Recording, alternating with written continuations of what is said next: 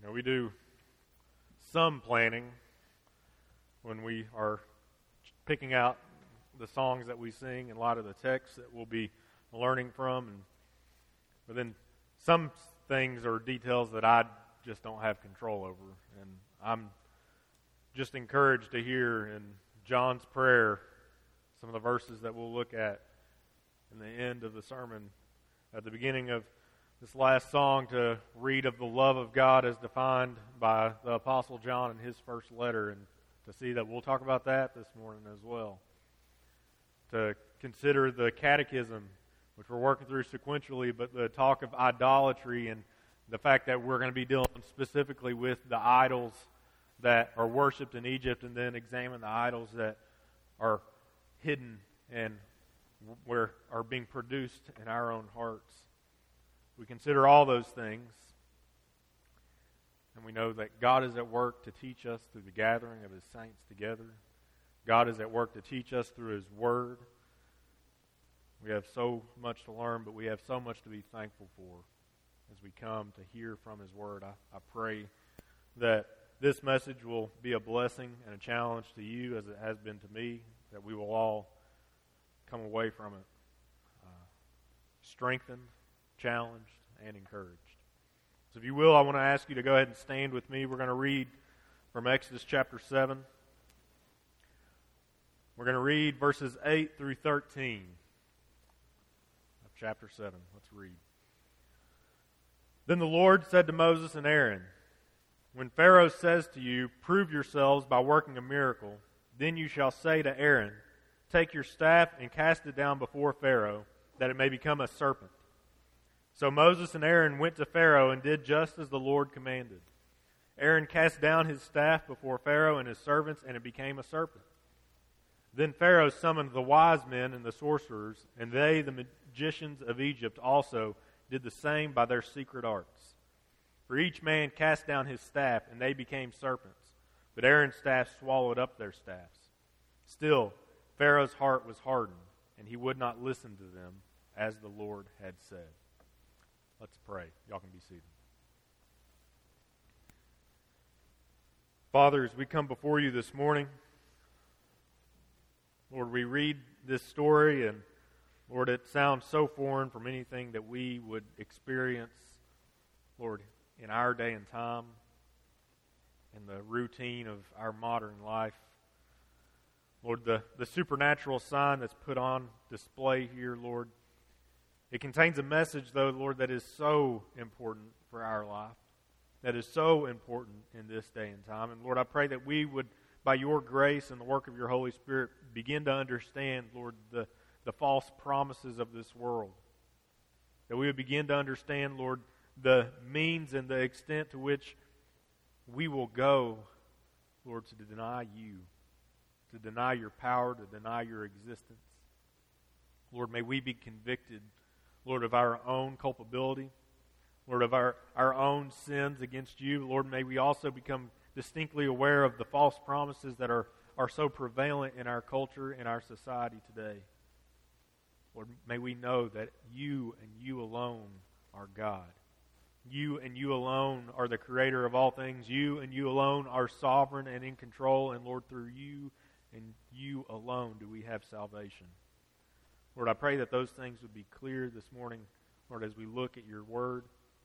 Lord, may you, Lord, by the power of your Holy Spirit, enlighten our hearts. May we see the love of Christ, and Lord, may we be presented, Lord, as mature, knowing, Lord, fully the love that you have shown us through your Son.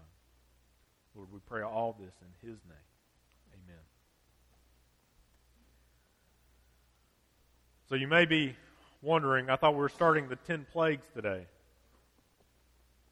Well, we are, but here's the thing. We often think about the 10 plagues and we think about them starting with the bloody Nile. Well, we're going to talk about that one next week, but this week we're looking at this first sign because, in fact, depending on how you look at the text, there are 11 signs. Some would say that there are 12 if you count the Red Sea, and I think you probably should count the Red Sea. You'll see how it coincides with the text this morning. But the ten plagues, as we know them, they consist of these 11 signs or events. And they're events that demonstrate the power of God over creation, over all creation. So last week we saw the promise of Pharaoh's hardened heart. We saw the fact that God was going to strengthen Pharaoh's stubborn heart so that he would not repent, so that God might demonstrate his might in a way that proved completely his power above all other things. So God is going to perform these signs to prove that he is over and above any power, any leader, any king, so that Israel would have faith and even the, the world would see that he alone is God. Today, we're looking at this first sign because even though, like I said, it's not typically considered one of the ten plagues or ten signs, it introduces all that God is going to do through Moses and Aaron. It's kind of a it's a sneak peek. It's a private, literally a private demonstration before Pharaoh and his officials of what God is about to do. But even as we saw at the end of the text we just read, it proves evidentially to Moses and Aaron that Pharaoh really is going to remain stubborn and opposed to God, even when he sees the clear power of God on display before him. But God is going to continue to use that. So I've just got a simple, it's kind of a proposition, not much, but this the overarching theme that I want us to think about today as we look at this as we prepare to work through, walk through the plagues is this that God proves his power by mighty signs. So God proves his power by mighty signs. We're going to see that as we look at the text. But I want you to think about this word signs. We talked about it a lot in the Gospel of John. We're going to see it again as we work through Exodus. But I want us to think back as we prepare to think about this first sign that we see before Pharaoh I want you to remember God's words to Moses earlier in the book in chapter 3 in Exodus 3:12. Here as God appears to Moses and Moses is asking for I need some hope, like give me some purpose. How can I know this is going to be true? This is the, what God says to Moses. He says, "But I will be with you, and this shall be the sign for you." He says, "I'm going to be with you the whole time as Moses goes before Pharaoh." He says, "This shall be the sign that I have sent you." When you have brought the people out of Egypt, you shall serve God on this mountain. So I want to just think about this as God promises a sign. The sign that he gives to Moses isn't some sign that's immediately present. He does give him signs that he's to perform to convince the people of Israel and Pharaoh. We're going to see one of those today. But he says, here's the sign for you. It's a promise that when you accomplish all that, you will be back here. And when you do inevitably end back at this mountain, but you have the people of God with you and they worship me and you all are all worshiping me together, And he said, that's the sign that I've sent you. I don't know about you, but that's, that's one, a overwhelmingly positive and empowering sign, but it's also a little intimidating, isn't it? But see, God says this, though. He says, I am with you He says, I will be with you. So God promised this sign to Moses in the future. So, what are these signs for that we're going to see in the plagues? What, what do we see that these signs are for that Moses is going to perform, that he's going to enact before Pharaoh and then before the entire nation? They, these signs, are to be signs for Egypt and Israel that God is truly the one and only God. See, they've been taught for years that either God doesn't exist or that if he does, he's just a, a patron deity that only existed in their promised land, but they're in the land of Egypt, so they're subject to the gods of Egypt. Egypt, on the other hand, says, well, we don't care. Our gods are the best gods, and uh, one of our gods is Pharaoh who reigns on the throne. So they're saying, look, we don't believe at all, but God is going to prove once and for all that there are no other gods besides him. So they're signs for Egypt and they're signs for Israel. But what happens here is there's a private sign before Pharaoh, and it's a warning about what God is going to do. And the reason I say we should consider this one with the ten plagues and the Red Sea, consider what's about to happen. God's snake, as we just read in the text, will swallow up Pharaoh's snakes. So God's demonstrating his power over Pharaoh, even when they try to produce a false sign before they're. But then what happens in that 12th sign when they cross the Red Sea? God provides rescue for his people, and then God swallows up Pharaoh and his army in the Red Sea. And it uses the exact same language. They were swallowed by the sea, just as the snake swallowed the other snakes. Now, you say, what is God trying to say there? Well, I think it's pretty clear. There is no power on heaven or earth that is greater than him. And how much hope is that for the people of God? So let's let's look though at the text here today, this in chapter seven, what God is doing through Moses. We see that Moses and Aaron, God tells Pharaoh, says when Pharaoh says to you. So one, God already knows what Pharaoh's going to demand, doesn't he? Just think about that. God's saying you need to be prepared to do this time because when Pharaoh, who is ultimately going to do it, God knows exactly Pharaoh's response when Moses and Aaron declare again, and they do obediently go before Pharaoh and declare, You are to let God's people go. And what does Pharaoh immediately does? Pharaoh demands, he says, Prove yourselves by working a miracle. So prove yourselves. So we see them, Aaron throws down his rod, it becomes a snake. And there's a lot of symbology with what's going on here about this snake, his rod turning into a snake. So I want to look at the symbology of the snake just for a minute, try to get that image in our head so we can better understand it. So, the symbology of the snake, the serpent, it's actually a cobra that's being described here. So, the cobra in Egypt is very important. It's, a, it's got a lot of symbols behind it. You've, if you've watched any mummy movies, if you've watched anything on Egypt, you've noticed that there's snakes everywhere. Well, here's why. The cobra was a potent religious and national symbol. Several deities had snake form, including Renenutet, I cannot pronounce all these names, who was a cobra goddess who was the guardian of the Pharaoh. So in Egypt, theo- Egyptian theology, this was the goddess who guarded Pharaoh. And Edjo, a, co- a cobra goddess who was the patron deity of Lower Egypt. So this is the patron deity over Lower Egypt, which is where the Israelites were living. So Egypt is separated into Lower Egypt and Upper Egypt, and under the United Kingdom, which was the two pharaohs during this time, Pharaoh ruled over both kingdoms of Egypt. Now this was this was given a depiction on the crown of Pharaoh. So I've got an image on here. You'll you'll recognize it. In this next slide, this is the one of the pharaohs, probably the most well-known pharaoh in modern day and time. This is the sarcophagus of King Tut. Y'all probably seen that. If you'll notice on his crown, he has a serpent and a vulture.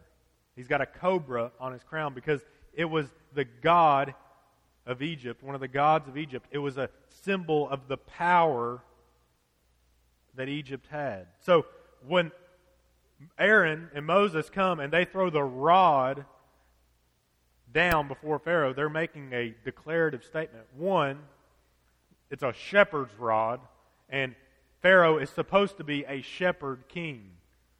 The ancient Near Eastern kings, they, they had rods because they were supposed to lead their people. And what he's saying is, you're not leading the people like you are to be. But then he throws down, and he throws down a rod. And what's phenomenal about this is that Pharaoh asked for a sign, and Aaron throws down a rod, and it becomes a cobra as soon as he throws it down. So one commentator compares this to what would this be a national symbol being thrown onto the ground before the king? This would be like going into the Oval Office, getting a bald eagle, breaking its neck, and throwing it down before the president. It's a, de- it's a declaration that your power is nothing compared to the power that we have. It's a declarative statement that he's making here. But see, what happens here is that when he throws the rod down, it becomes a cobra. It's a threat to Pharaoh's because if you see a snake in front of you, you're probably not going to be too excited. If you see a cobra before you, you're going to be terrified. And it's something they worshiped snakes because it was something they were terrified of, but they sought to control. But what God does here through this rod that turns into a snake is he co opts a major symbol of the power of Egypt and specifically and personally Pharaoh himself. So he's saying, you think that you have the power, you are the one who controls everything, well, how are you going to be when you're confronted with something as deadly as a cobra, but even more so, the God who controls the cobra, who can turn a rod into a snake? So the spiritual guardians, so remember, the cobra is the goddess that protects Pharaoh and the, also the goddess who of Lower Egypt. All of a sudden, those goddesses appear be, uh, before Pharaoh, but they're under the direct control of Yahweh. They're being controlled by God Himself. So this whole sign of snakes is a declaration, and we're really.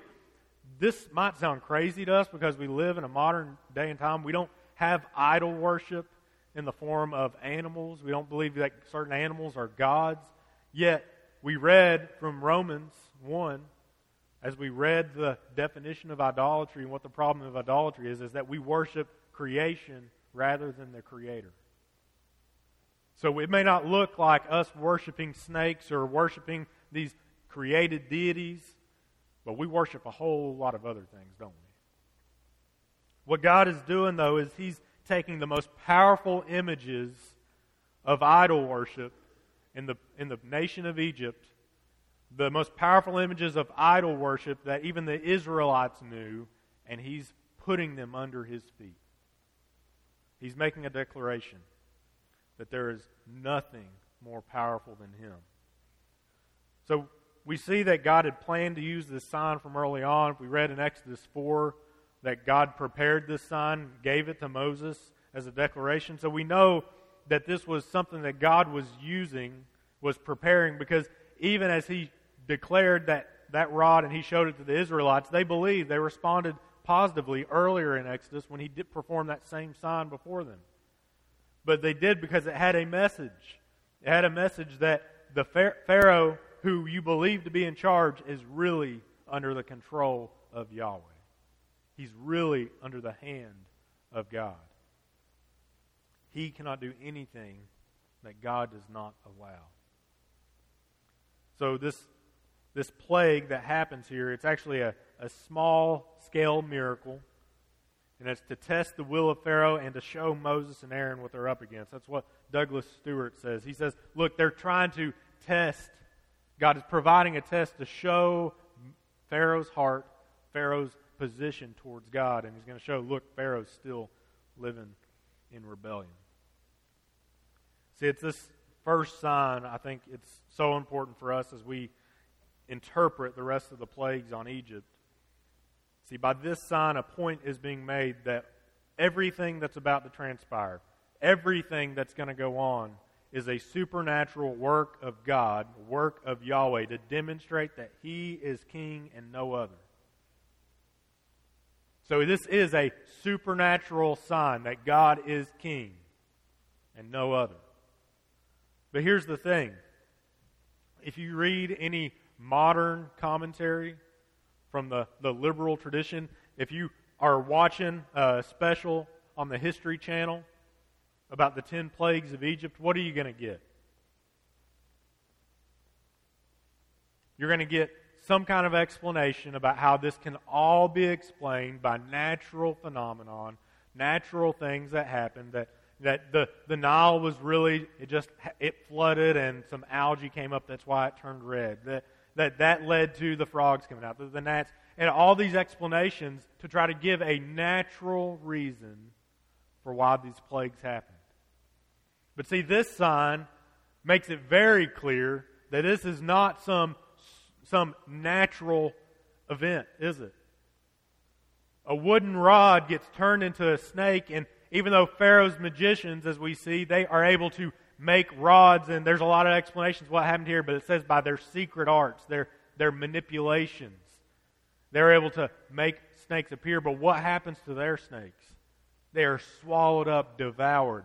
It's clearly, it's made very clear that God is the one who is all powerful and in control, and He will demonstrate this through supernatural means.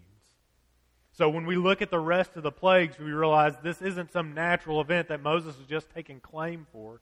This is God's supernatural judgment against Pharaoh and against Egypt. God is demonstrating his power over the gods of Egypt, over Pharaoh, his power over creation, so that he can make it clear that he and he alone is God and he will rescue his people. So when we see people trying to explain, this is what really blows my mind when people go to something like the 10 plagues, and I've seen the specials on Discovery Channel and whatnot, and they try to explain this natural phenomenon away from it. They're missing the entire point of the text. The entire point of the text is to show that this isn't something natural, that this was God's divine judgment. And it proves exactly what God has promised. It proves exactly God's point because what is Pharaoh trying to do through his magicians who then create, recreate? And we're going to see this with the Nile, we'll see this with the gnats, see it with the frogs. He tries to recreate the plagues to say, oh, I can explain how this is done. But by the end of the ten plagues, by the time it is all over, in the tenth plague, whenever Moses declares that the firstborn in all of Egypt are going to die, it is absolutely clear that it is God's supernatural power on display. Nothing in this world. See, an attempt to prove and give a natural, uh, I'd say a naturalistic explanation of what happens here, it actually brings us to the point of understanding this is what the world tries to do. This is what we in our sinful hearts try to do. We try to deny God's existence. And this is the second point here. The, it's the threat of false signs and false teachers. You see, it says by their secret arts. So Pharaoh summons wise men and the sorcerers. They, the magicians of Egypt, also did the same by their secret arts. Each man cast down his staff, and they became serpents, but Aaron's staff swallowed up their staffs. See, they were determined to disprove God's truth by displaying their own cleverness. And he says their secret arts. So there's a lot of explanations for what happened here. There's actual Egyptian texts. You can read in papyrus where they document all the different species of snakes that existed uh, then and even some that are still now. But they also have instructions on snake charming because there's some ways that, and they can charm a snake and make it rigid to stay still. And then when they throw it down, it, it comes out of the charm. And you've seen snake charming on TV. That's a legitimate thing. So they believe that that could have been what they were doing. They were charming the snake using different skills, hypnosis that they were able to do, or that they were simply using substitute, just like a magician would bring out of a box, say, oh, look, it's turned into something. But it doesn't matter how they did it. That's not the focus of the text. The focus of the text is they're doing anything that they can to deny that God is God. They're doing anything within their power to give an explanation that makes them not have to depend upon God who is the one and only God. See, they were determined to disprove God's truth by displaying their own cleverness. Now, maybe all of this so far, it seemed like a powerful enough truth, but you're thinking, I don't really think this applies to me. We don't worship snake gods or live in Egypt with the pyramids, right? So I don't know if this story really applies to me. So what I want to do is I want to let a more modern commentator provide us some insight into this whole episode. That modern commentator is none other than the Apostle Paul in the New Testament in his divinely inspired letter to Timothy. For this story gets brought up in the context of Paul's warning about false teachers to his protege, Timothy. So in 2 Timothy 3 1 through 9, you can read on the screen. Paul says this He says, Understand this, that in the last days there will come times of difficulty. For people will be, and I've listed these out so we can see these clearly, all these different things that Paul lists out. He says, People will be lovers of self, lovers of money, proud, arrogant, abusive, disobedient to their parents, ungrateful, unholy, heartless, unappeasable, slanderous, without self control, brutal, not loving good, treacherous, reckless, swollen with conceit, lovers of pleasure rather than lovers of God, having the appearance of godliness but denying its power. Avoid such people. Paul lists all these things and he says, Look, this is what will come. This is what is coming. And I know as we read that list, we can think, man, that sure sounds an awful lot like us, doesn't it? That sure sounds an awful lot like the culture that we currently live in. But then Paul goes on. He says, avoid such people. He says, but for among them are those who creep into households and capture weak women, burdened with sins and led astray by various passions, always learning and never able to arrive at a knowledge of the truth. Just as Jannes and Jambres opposed Moses. Just as. Wait a second. He just says two men who opposed Moses. Who are these men? Well, to understand who these men are, we know that these are the two magicians that, according to Jewish tradition, and they've given them names that mean deceiver and trickster. So they've given them two names. These are the two men that opposed Moses. They were promoting false teaching, doing everything they could to prove something, to deny God, to deny His truth, and to lead people astray. So Paul says, just as Jannes and Jambres opposed Moses, so these men also oppose the truth. Men corrupted in mind and disqualified regarding the faith. He says, but they will not get very far, for their folly will be plain to all, as was that of those two men. So wait a second. Paul brings up the, the two magicians who opposed Moses in Paul's letter to Timothy. So how does Paul understand what's going on back there in Egypt in the midst of the story of Exodus, Paul's declaring, look, there are men, there are people in your time, your day and age, who are going to seek to deceive you in whatever means possible so that you will trust in the things of this world instead of trusting in the true God. There's going to be people who are going to seek to deceive and to make you trust in the truths of the world and the reality. They'll have signs, they'll have things to try to prove to you so that you will trust in anything other than God. So Paul warns that these false teachers are coming.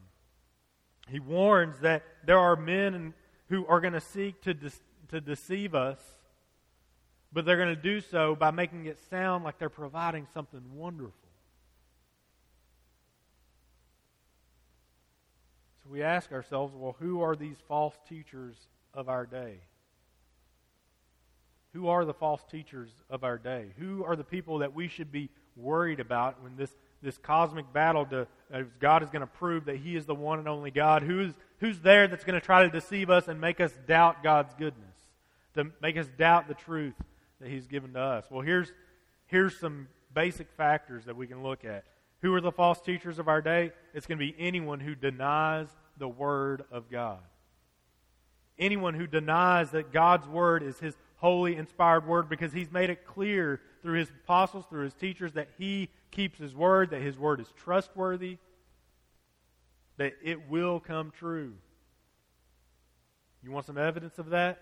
God made a promise to Moses. We mentioned it earlier. What did Moses end up seeing? God's people at the mount that God met Moses at, Mount Sinai, worshiping him after he rescues them. God keeps his word.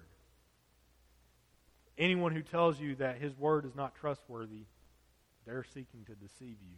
If they're trying to give you information, trying to promote truth that is contrary to Scripture, they are seeking to deceive you.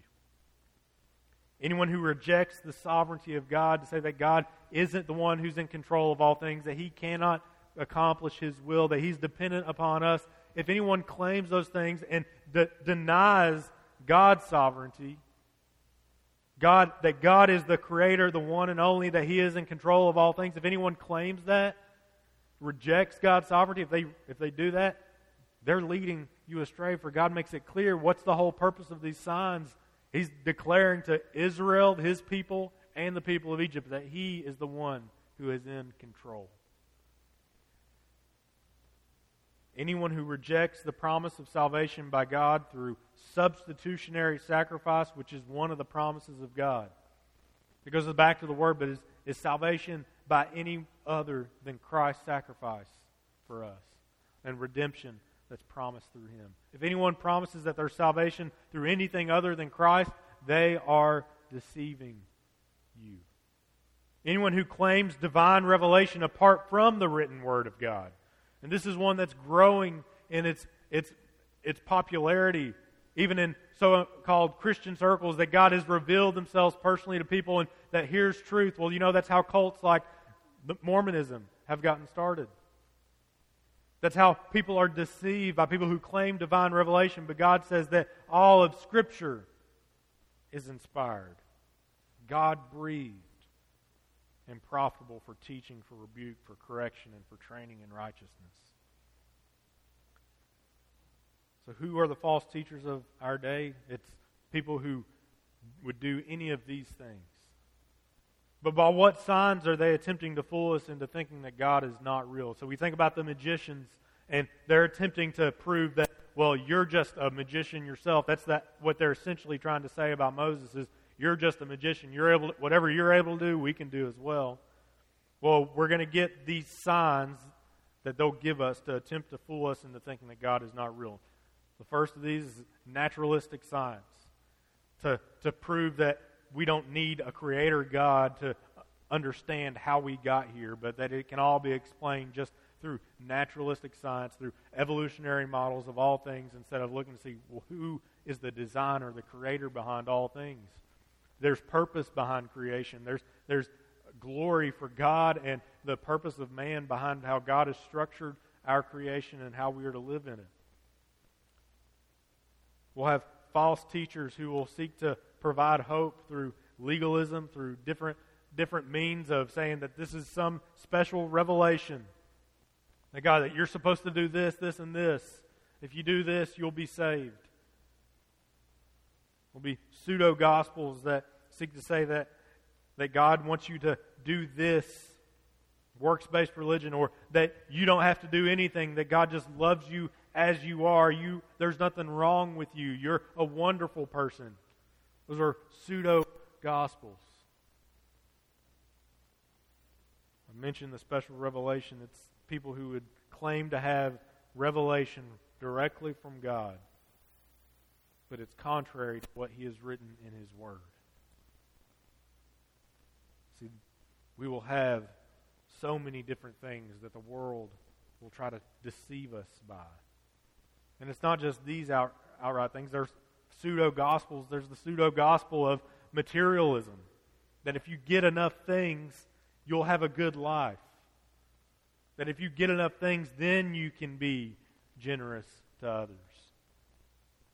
There's the pseudo gospel of power, that if you could just be in control of everything, if you can discipline yourself well enough, if you can bring other people under your realm of influence, then if you can get that, then you have made it.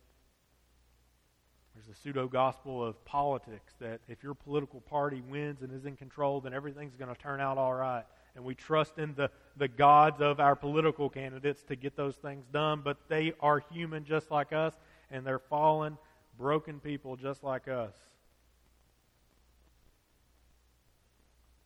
So, what is the truth? Who are we to believe? We're to believe God, who has revealed himself, God who has made himself known, God who has dwelt among us. We talked about that this morning in Sunday school as Solomon builds the temple. He's the God who comes down and whose presence is with his people.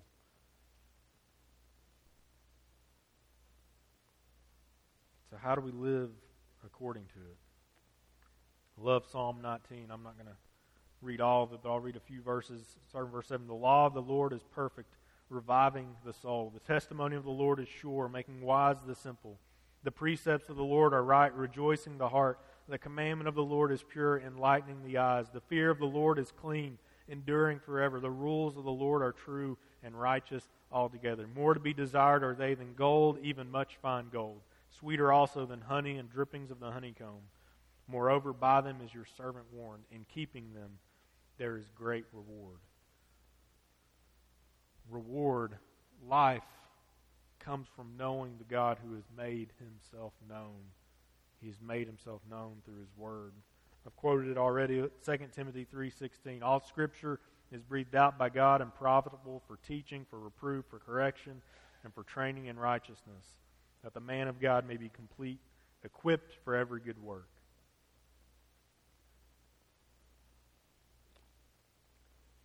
So you may be asking, man, this seems like a tangent off of this story of snakes, right? So God has Moses and Aaron throw down his rod. The magicians, they're able to, through their magic arts, through their schemes, they're able to, to create snakes out of their rods as well, or at least to make the appearance so. But then, God, his snake, devours, swallows whole the snakes and the magicians. What is being said here, and this is simple this God will not be defeated. God will not be defeated. God's snake swallows the two magician snakes. As Paul says in Timothy, their folly was made clear to all, was it not? See, the folly of the promises of this world have been made clear. By what sign then? So we say, well, look, Moses had this wonderful sign. He had the promise given to him. What sign? The signs were given to Pharaoh, and it's, it's, it's on Pharaoh that he rejects the sign that God gives him. It's on the magicians that they reject the sign that's given them. But what sign are we given? What sign are we given to have hope? What sign are we given to believe? The sign that we are given is the cross. For through the cross, God has demonstrated his power over all things, even sin itself. God has accomplished salvation by making fools of the world. God has accomplished salvation by demonstrating his power to take on our punishment while remaining just and the justifier. We see this two passages I want us to look at. Paul prays for the Ephesians in chapter 3 of his letter. And he prays that they would be strengthened in their faith by the power that comes from knowing Christ and his love for them. So, that they would be strengthened by knowing God's love through Christ in their hearts. So I'm going to read verses 14 through 19. For this reason, I bow my knees before the Father, from whom every family in heaven and on earth is named, that according to the riches of his glory he may grant you to be strengthened with power through his Spirit in your inner being, so that Christ may dwell in your hearts through faith, that you, being rooted and grounded in love, may have strength to comprehend with all the saints what is the breadth and length and height and depth and to know the love of Christ that surpasses knowledge, that you may be filled with all the fullness of God. Paul prays that they would know the sign from God of his power and his love and his might. The, the true source of strength for us is not anything within ourselves, because within ourselves we are sinful people. Within ourselves, we don't have strength to overcome. He says that he prays that they would be rooted and grounded in love. So I want us to just jump really quick to the biblical definition of love so that we understand this rightly. So in 1 John 4 9 through 10, in these two verses, the Apostle John summarizes what the love of God is. He says, In this, the love of God was made manifest among us, that God sent his only Son into the world so that we might live through him. In this is love. Not that we have loved God, but that He loved us and sent His Son to be the propitiation for our sins. Here is love. Not that we were something great and wonderful, but that we, while we were enemies, Christ died for us. Paul says, Be strengthened by knowing the love of Christ. You know how we're strengthened? We're strengthened when we realize that we were just like the magicians, we were just like Pharaoh. We were seeking to find any justification in our hearts to be our own gods, to discount the power, the sovereignty, the love, the truth of God who is creator, who is the one and only Savior. We were finding, seeking out ways to justify our sin. And in doing so, we've rebelled against a holy God. And Paul says, Look, in the midst of your rebellion, God still loved you. God loved you so and he demonstrated that love so that we might know him.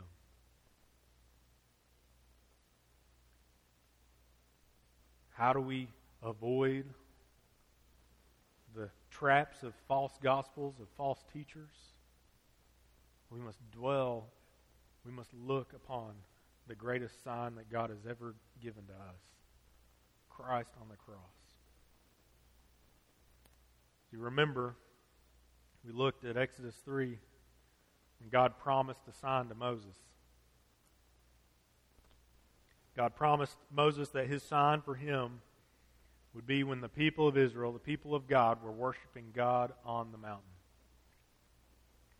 The church is the fulfilled promise that God has saved and is saving people from their sins to worship Him in spirit and in truth. When you trace the story of how God is calling a people, rescuing a people to worship Him, it, we see that story, that promise given to Moses, and we get to see that fulfilled. We should be seeing that fulfilled in this body of people who are gathered here this Sunday morning.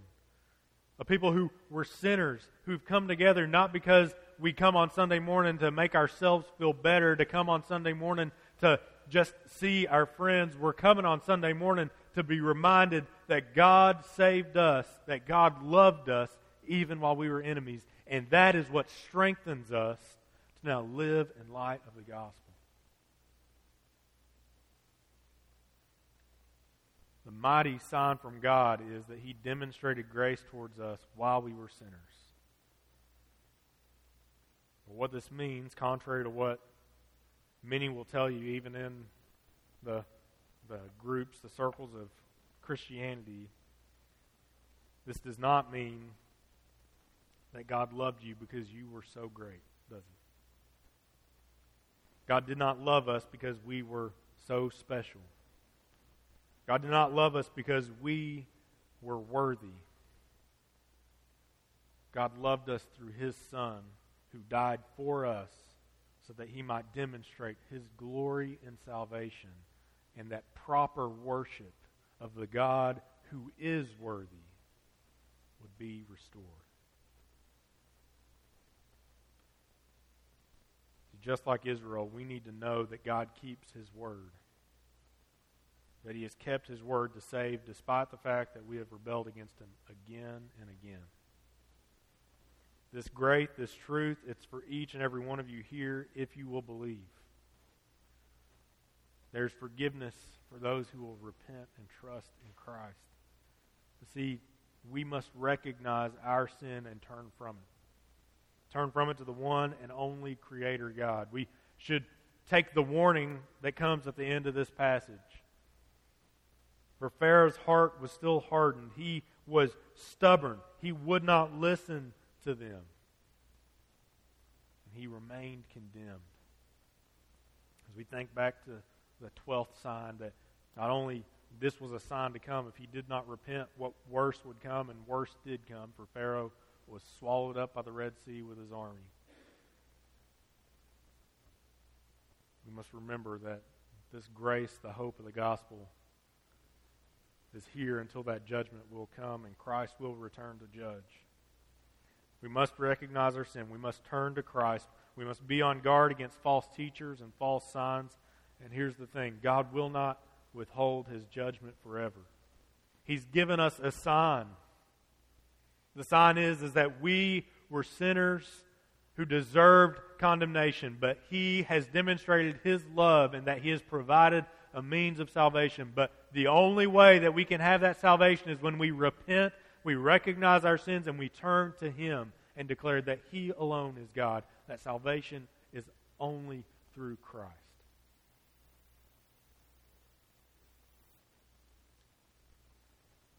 God will not withhold his judgment forever, but will come in judgment against all who have rebelled and all who remain in sin. As we look at this text and we see the warning that God gives Pharaoh through this sign, I hope and pray that none of you would be as Pharaoh is. None of you would sit and see this sign and would remain in rebellion against God, but that we would all turn, that we would repent, we would turn to Christ, place our hope in Him, repent of our sins, and declare that salvation is through God and God alone. My hope and my prayer is that none of you will find yourself in opposition to God when that time comes. But I can't answer that for you. You must ask yourself, you must come before God and ask, Lord, have I trusted in you? Lord, make me aware of my sin. Show me the way to life and life abundant. It is through, I can tell you this, through Christ and Christ alone. So my hope and prayer is that no one will leave today without knowing the peace that comes from knowing that God is the creator of all things, that He is in control, that He is trustworthy. My hope and prayer is that all will believe and that we would be His church, representing the grace of Him that lives through redeemed lives who are living for God's glory and not our own. Paul's prayer for the Ephesians is the prayer that we're going to end the sermon on after we sing this last song. Prayer that God would be glorified through us as we turn and trust in Him.